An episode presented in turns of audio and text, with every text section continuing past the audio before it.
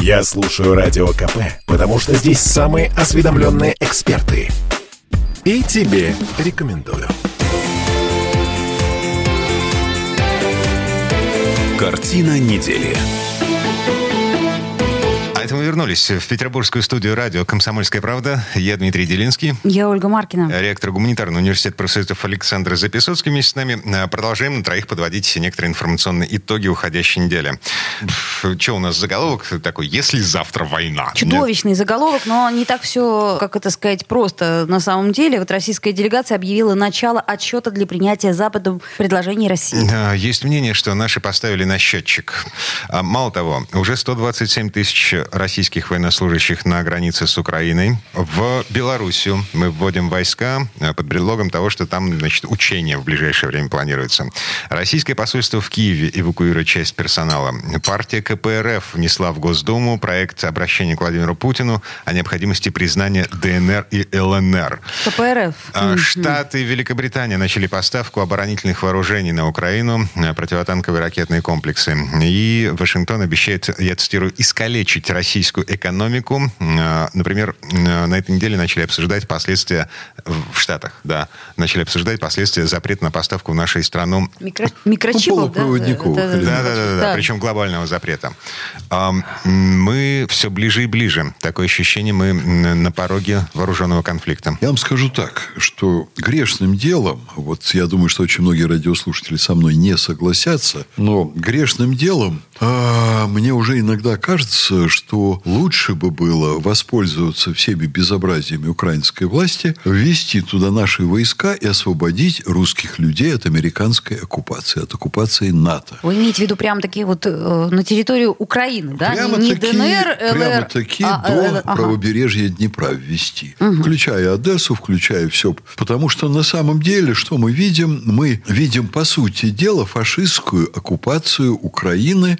Ну, в основном нас волнует, конечно, русскоязычная часть, люди, которые русские, которые вынуждены сейчас молчать и терпеть, которые ничего не могут сделать. Понятно, что... А с украинцами-то что делать, которые э, не любят нас из-за поденции? Да, пусть живут сами без нас. Это на, на мой взгляд, понимаете. Но я не государственный руководитель.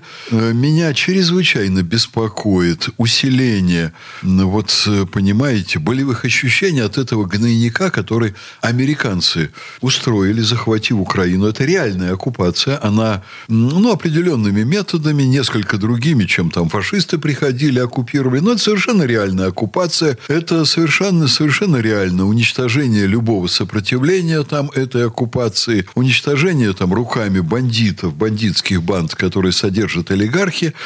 Поэтому с моральной точки зрения Россия, безусловно, имеет полное право, моральное право, вот, наплевать совершенно на все последствия, которыми пугает Запад, дойти до Днепра и сделать очень важное историческое дело освобождения русских людей, которые оказались на оккупированной территории. Александр Сергеевич, кроме моральных, есть еще экономические, политические и, и же с ними. А, потому что ответчика Долго не справимся, друзья мои, не Александр справимся. Мы, мы всего, всего лишь 3% мировой экономики. Блок НАТО 33. Дорогие друзья, mm-hmm. Значит, я должен вам сказать, э, вот я бы сформулировал так.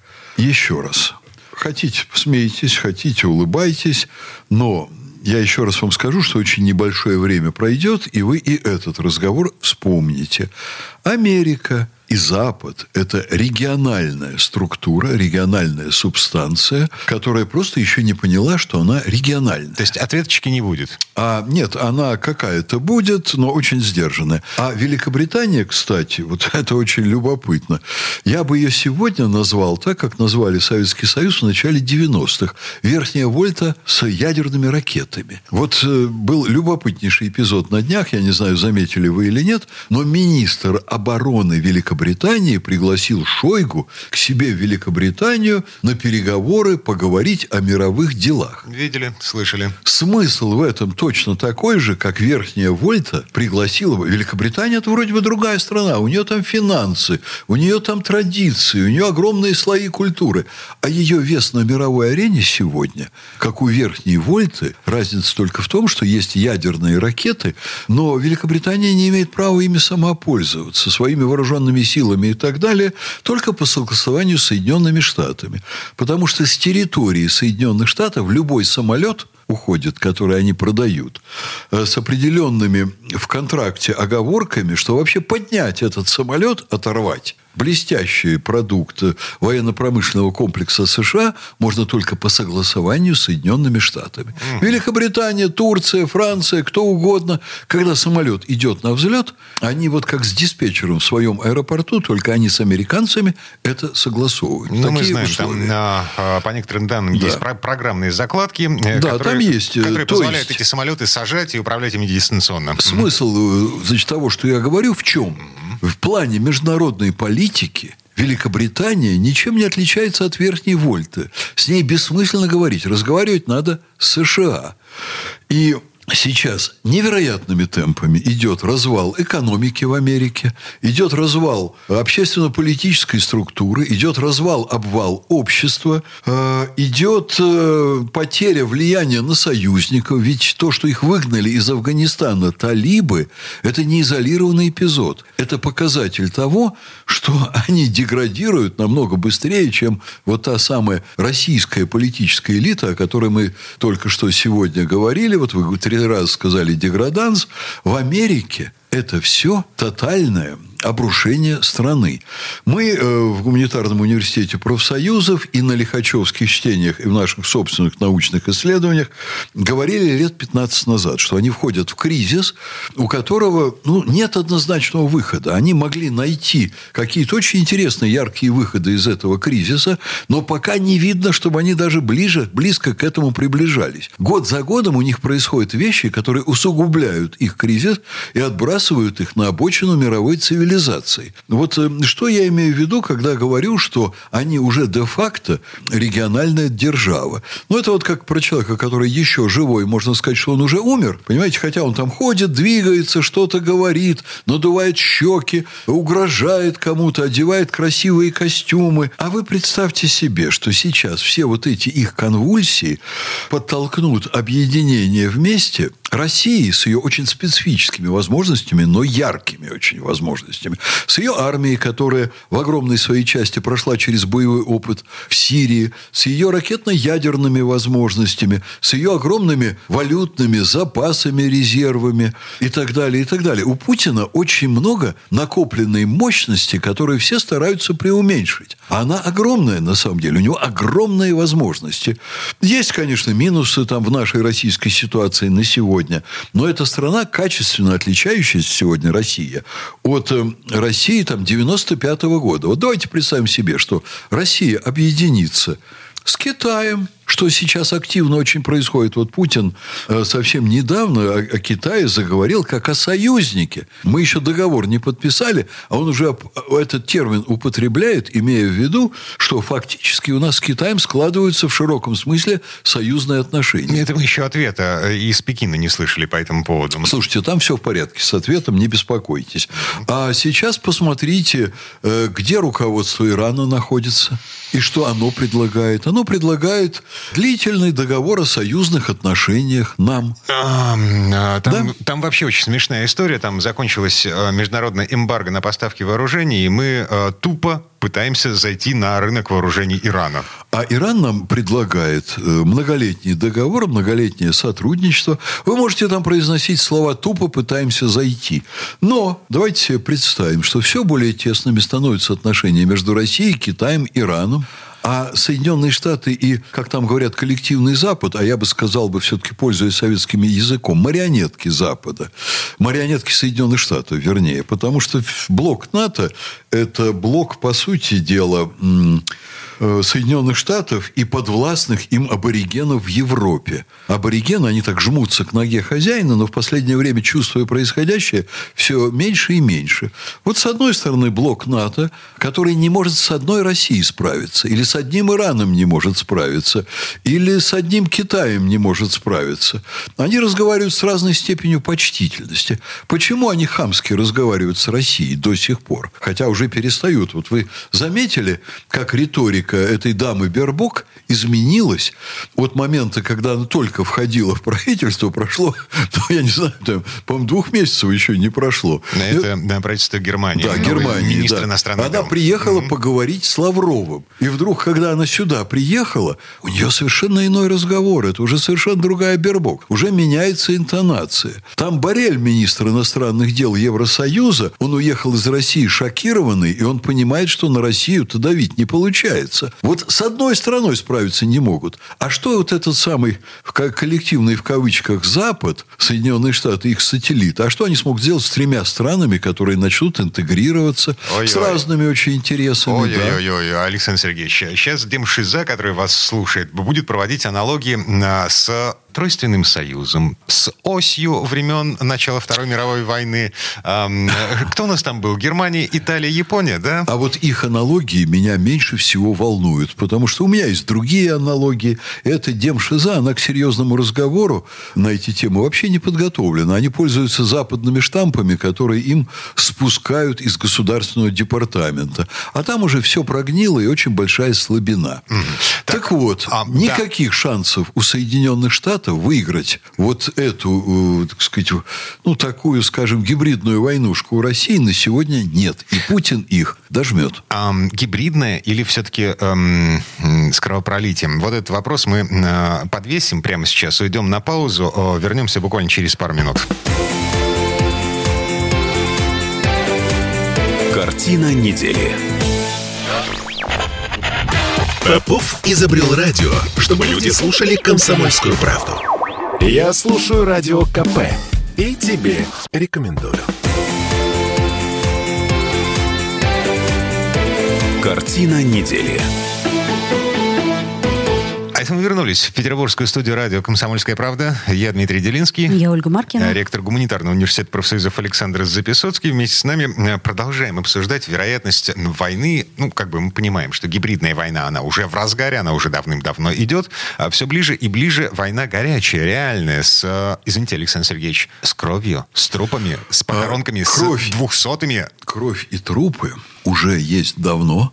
Мы здесь, в России, не можем быть равнодушными. На самом деле, э, называются цифры э, где-то в пределах 50 погибших в Одессе. На самом деле, есть и другие цифры. Это больше. вы говорите тогда про то общежитие, да. которое... Ну, это Нет, понятно. про да? Дом профсоюзов. Говорю, Одесса, где погибло на самом деле больше 120 человек, включая беременных женщин. Это наши русские люди. Я их не считаю иностранцами. А на Донбассе, так там гибнут просто наши граждане российские. Александр Сергеевич. Там настоящая да, кровь. Совершенно верно. Но, может быть, тогда справедливо было бы признать все-таки ДНР и ЛНР. Но я вот что хочу вам сказать. А вообще нам эта война зачем? То есть нам, России, она Чё, чем зачем? мы пытаемся доказать? То есть я понимаю, зачем, например, Украине нужна война и в чем их выгода в данной ситуации. Но нам она зачем? А Украине, Украина не имеет никакой выгоды, потому что если ну, начнется... а что же, если начнется война, я думаю, выгоду они очень даже поимеют. А какую? А за них весь Евросоюз вступится. Конечно. А как мы, он, мы, как он мы станем вообще. Ну, враги, враги причем для всех. Ну, а, исключая. всех? Смотрите, Украина получит вооружение, Украина получит иностранный военный контингент. О чем вы говорите? Украина Какой получит она финансовую контингент? помощь. А что, нет? Они все там разбегутся сразу и быстро. Сомневаюсь. А вы не сомневайтесь. Так подождите, вы не ответили на мой вопрос. Нам это зачем? Вы говорите, вот а, сейчас бы надо бы. Во-первых, для того, чтобы во-первых, что? во-первых, надо защитить русскоязычное население, оказавшееся в стране оккупированной Стоп. А почему это было сделать надо сейчас, а не пять лет назад, не три года Вы назад? знаете что? Это надо было сделать или в 2014 году, или еще раньше. Политика России была неправильная. Я вам скажу, что я разговаривал с очень крупными людьми, в том числе и с руководством «Газпрома», я не буду называть имена, но, вы знаете, там был удивительный для меня настрой. Куда они денутся? Понимаете, про Украину говорили, куда они денутся? Я ведь разговаривал на эти темы с Черномырдиным, который был руководителем «Газпрома», а потом послом на Украине Украине где-то примерно в 95-96 году. Но он совершенно не понимал, что на Украине происходит. Он просто очень удивленно, как обыватель, говорил, Украина нам должна, я не помню, он называл то ли тогда 3 миллиарда долларов Газпрому, то ли 6. Вот я вот этих деталей не помню. Но в любом случае, в середине 90-х это была огромная цифра. Мы сами жили, в общем, там зубы на полку в России. Мы, говорит, их финансируем, и сколько мы им не помогаем, они все равно на Запад смотрят. Я не понимаю, говорил он. Я-то понимал это и тогда, и сейчас понимаю. Речь идет вообще не о населении, речь идет не о народе. Речь идет о украинской элите, в кавычках, которая вообще чрезвычайно своеобразна. Это, ну, местечковое образование людей уровня Зеленского. Я думаю, что уровень Зеленского уже всем понятен. Ну, и вот там несколько тысяч таких людей, они на сегодня, с согласия американцев, заправляют тем, что происходит. А... Так погибать-то будут не они. И с, и нашей, с нашей стороны, стороны тоже. Значит, все, что пришлось бы сделать им, это покинуть Украину. Ой. Это было бы несколько десятков тысяч человек. Слушайте, Александр Сергеевич, вы, вы рассуждаете просто прямо так, я понимаю, масштабно, но вы понимаете, что в 21 веке такая история, она просто так не пройдет. Вот она именно так и прошла бы, если бы Россия вела себя активно. Ну, в 2014 году. Вот. В том-то а, и дело. В 2014 году Раньше Россия не могла так себя вести. Так так и не надо было себя вести. Надо было как-то, ну хотя бы, вот я не понимаю вот эту вот проволочку, вот это вот кишкомотательство с ой, несчастным Донецким. Ну, ой, ну, ну, правда, ой, понимаете? Ой. Мы... Я вам скажу, что там произошло. В чем, как мне кажется, иногда трудности Владимира Путина. Он говорит о людях, видя в них, ну, где-то равных себе нормальных людей. Он не будет ни за какие деньги, Путин, делать гадости своей стране, и он никогда не будет гнобить простой народ. Вот он относился к руководству Украины, он даже к Януковичу относился, как к людям, у которых есть там хоть какая-то совесть, хоть какая-то ответственность. Ведь Янукович там в 13 году, в разгар всего этого, приезжал в Россию, и на него никто не давил с угрозами. Его никто ни к чему не принуждал. Просто пытались купить. Нет, не его купить, а ему пытались дать деньги на решение проблем в стране, думая, что он всерьез собирается их решать. Они все время пытались диалог отстроить. А потом в какой-то момент значит, пришли американцы уже, так сказать, фактически э, со своими сформированными вот олигархическими структурами, они украинские, но они, как говорят на Украине, легли под американцев. И тогда вдруг оказалась простая вещь, что мы вложили туда чуть ли не сотню миллиардов долларов в виде льгот различных, в виде там поставки полубесплатного сырья, в виде различной экономической поддержки. А американцы вложили 5 миллиардов долларов за скупку элиты. И американцы, скупив вот эту вонючую, жалкую украинскую псевдоэлиту, которая начала работать против национальных интересов своей страны, американцы там одержали верх.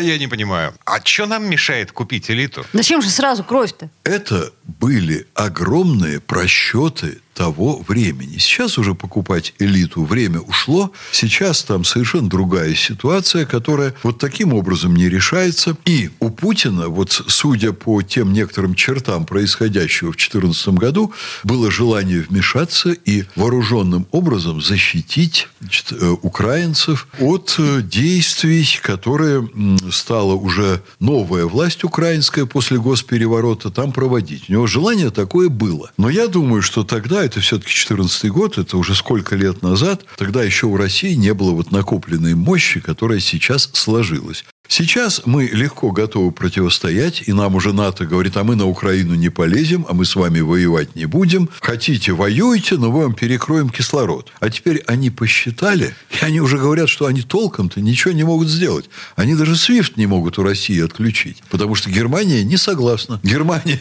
понимаете, если мы войдем на Украину, она будет продолжать покупать нефть и газ, и не одна Германия. Им надо за это платить. А как им платить, если SWIFT будет отключен? Все равно я не поняла нашу выгоду выгоду от войны с Украиной. Что мы-то в результате получим? Вы знаете что? Мы получим стабилизацию ситуации у наших границ вместо американских военных баз и вместо американского оружия, нацеленного на нашу страну, э, на очень короткой дистанции, как правильно Путин говорит, подлета ракет. Отлично. А, прямо сейчас ракетные американские базы а, размещены гораздо ближе, допустим, к тому же Петербургу, чем если бы они стояли на Украине. Это, Вы во-первых. Во-вторых, если мы вторгаемся на территорию Украины, Финляндия тут же вступает в НАТО. Я вас умоляю. Э, в Финляндии весьма странный премьер-министр э, с весьма странным уровнем подготовки к этой работе.